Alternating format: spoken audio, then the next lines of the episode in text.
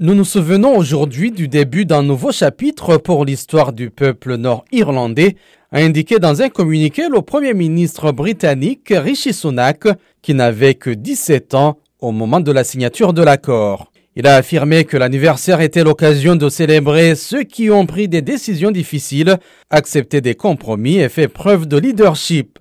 Aucun événement majeur n'est prévu ce lundi, mais de nombreuses personnalités politiques sont attendues dans la semaine.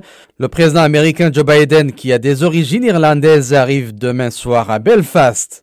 L'accord a mis fin à trois décennies de violence qui ont fait 3500 morts entre unionistes et surtout protestants et républicains à majorité catholique, avec l'implication de l'armée britannique. Un quart de siècle plus tard, L'heure n'est pas à la fête entre blocage politique et inquiétude sécuritaire.